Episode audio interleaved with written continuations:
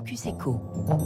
Ce soir, c'est donc la fête de la musique. Elle marque le début de la saison estivale. Mais dans quel état la scène musicale française se trouve-t-elle? On en parle ce matin avec le directeur général de la, de la SACEM. Je vais y arriver. Bonjour Jean-Noël Tron. Bonjour. Merci d'être avec nous. La SACEM, je rappelle, la Société des auteurs, compositeurs et éditeurs de musique. Hein, c'est vous qui gérez notamment la redistribution euh, des droits musicaux pour les artistes. Cette fête de la musique, en demi-teinte quand même cette année. Marc Bourreau nous donnait les détails. Il n'y aura pas de bœuf dans la rue. Euh, les petits artistes pourront pas. Les petits rassemblements sont limités euh, à 10 personnes. Malgré tout, est-ce que vous êtes heureux pour la scène musicale que ça puisse, euh, qu'elle puisse avoir lieu cette fête de la musique? Oui, enfin, je suis surtout très heureux pour les pour les lieux qui diffusent de la musique, les cafés, les restaurants, et puis on l'espère que les clubs et les discothèques enfin puissent réouvrir. On va en parler. Ouais. C'est vital. C'est aussi des lieux où on a on accueille les artistes, et notamment pour nous, hein, nous, nous défendons les gens qui la fabriquent, la musique, les auteurs, les compositeurs et leurs partenaires que sont les éditeurs de musique, qui ont une maison commune qui est la SACEM, qui est leur propriété. C'est une, rappelle, c'est une société privée à but non lucratif, hein, qui ne reçoit pas un euro d'argent de l'État,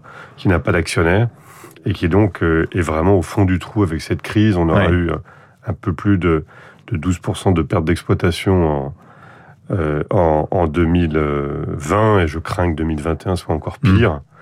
Pour la filière musicale, il faut être conscient d'une chose, c'est que c'est plutôt 2022 le redémarrage. Hein. Cet été, la plupart des grandes tournées et des grands festivals d'ailleurs ont de fait été annulés. Oui. Euh, je prends juste l'exemple d'Indochine qui a fait le concert test, mais la tournée d'Indochine, elle devait battre son plein en ce moment et c'est l'an prochain. Mais oui, alors, en plus c'est terrible parce que il y a une coïncidence des calendriers qui arrive, qui établit au dernier moment, qui font que certains festivals en fait auraient pu sans doute se tenir euh, là en cette fin de mois de juin, au même mois de juillet. Je pense, je prends l'exemple du, fameux Hellfest qui est extrêmement populaire, euh, qui s'est tenu en ligne ce week-end, euh, alors qu'il faisait beau, alors qu'on avait une situation sanitaire qui peut-être aurait permis une tenue dans des conditions à peu près normales. Hein. C'est pour ça que le, le naufrage économique, il ne faut pas le sous-estimer. Je pense qu'avec le tourisme, euh, L'hôtellerie, restauration certainement, et puis le transport aérien, les secteurs culturels sont quand même les plus dévastés par cette crise. Mhm. En chiffres, vous avez quelques chiffres pour nous Oui, EY a fait une étude pour 2020, c'est euh, pour le secteur de la musique, c'est 48% de perte de revenus annuels, c'est-à-dire euh, c'est-à-dire moins 5 milliards d'euros.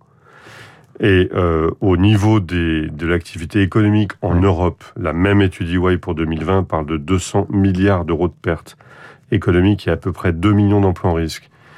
200 milliards, vous parlez pour l'ensemble de l'économie européenne. Pour hein. l'ensemble de l'économie européenne. Dont 5, absolument. Dont 5 pour Et pour la France, rien que pour la filière musicale, c'est 5 milliards d'euros de pertes. Si on l'étend à l'ensemble des secteurs culturels, les pertes sont beaucoup plus élevées. On parle de 25 à 30 milliards d'euros de pertes. Mmh. Je rappelle que la valeur de la culture en France, c'est un peu plus de, de 90 milliards de création de valeur. Et Donc c'est un tiers de la richesse annuellement créée qui a été Absolument, et je rappelle que les deux tiers de la richesse créée le sont par le secteur privé, par des acteurs qui sont souvent économiquement faibles. Hein. C'est, euh, je prends toujours l'exemple des gens pour qui je travaille, les auteurs, compositeurs, éditeurs de musique, c'est vraiment, c'est le maillon fort au sens de la création, c'est le maillon faible au sens de la protection. C'est des gens qui n'ont pas accès au, salariat ou, même à l'intermittence d'ailleurs, qui ont souvent des, problèmes au moment de leur retraite. Donc nous, on a lancé tout un, plan de mesures de soutien, notamment pour les plus jeunes. Mhm.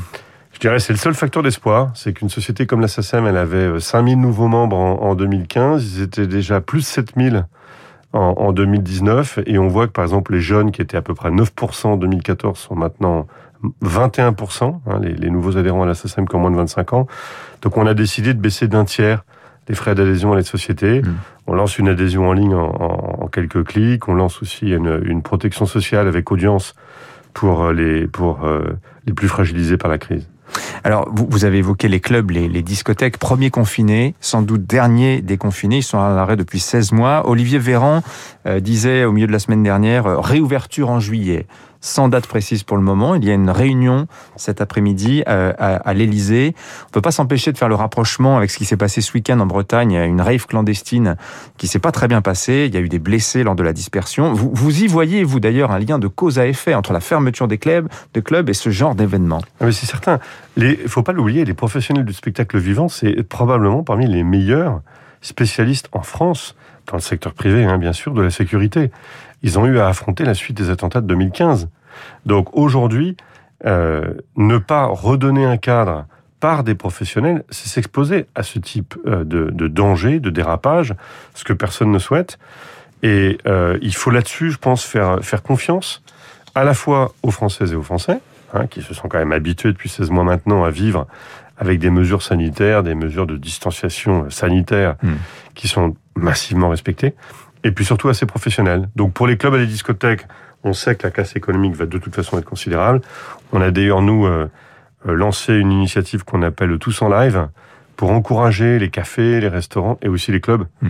à accueillir des, artistes avec un, soutien financier, parce que beaucoup d'artistes, ne l'oublions pas, hein, vivent aussi dans ces petits lieux qui les programment et qui leur permettent d'aller à la mmh. rencontre d'un public. Jean-Noël Tron, l'année dernière, on était au pic de la crise, on était pratiquement sorti, mais vous disiez, vous étiez venu à ce micro dire, il faut que les radios soutiennent la scène française parce que les radios évidemment payent des droits. Et euh, vous aviez, vous avez évoqué, nous avez donné ce chiffre hein, de 5 milliards de pertes cumulées euh, pour la, scène musicale en France. Est-ce que ça a été suivi des faits, cet appel que vous aviez lancé sur Radio Classique? D'abord, je voudrais vous remercier parce qu'en effet, c'est sur vos antennes que l'idée m'en est venue. Vous m'aviez alerté sur des pertes publicitaires des radios et je vous avais rappelé que pour, euh, pour nos membres, ces pertes publicitaires se traduisent très directement par des pertes en revenus en droit d'auteur, parce que nous, on se contente de répartir les, les droits qu'on a pu collecter auprès des gens qui diffusent la musique que fabriquent nos membres. Oui, le, le, je veux dire, les, gens ont été au rendez-vous, c'est formidable.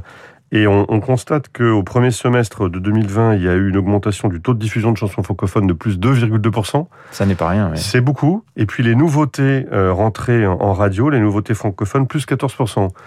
Donc je reprends toujours cette même idée. Hein. On est dans une logique complètement volontaire. Ça coûte pas un euro de plus aux radios. Mais nous, du coup, on peut répartir un petit peu plus à la scène française, hmm. puisqu'on répartit les droits qu'on collecte auprès des auteurs-compositeurs de la musique que vous passez. Plus vous passez d'anglo-saxon, plus on hmm. envoie de l'argent à l'étranger. Merci Jean-Noël Tron, le directeur général de la SACEM, l'organisme de gestion collective des droits pour les, musiciens. Vous avez aussi d'ailleurs, euh, je le signale, annoncé un accord avec le syndicat des éditeurs de la presse magazine pour euh, la gestion des fameux droits voisins. Je vous inviterai pour en reparler parce que ça c'est aussi un sujet crucial pour le secteur de la presse papier. Merci à vous. Merci à vous. 6h53 à 3 minutes pour la planète.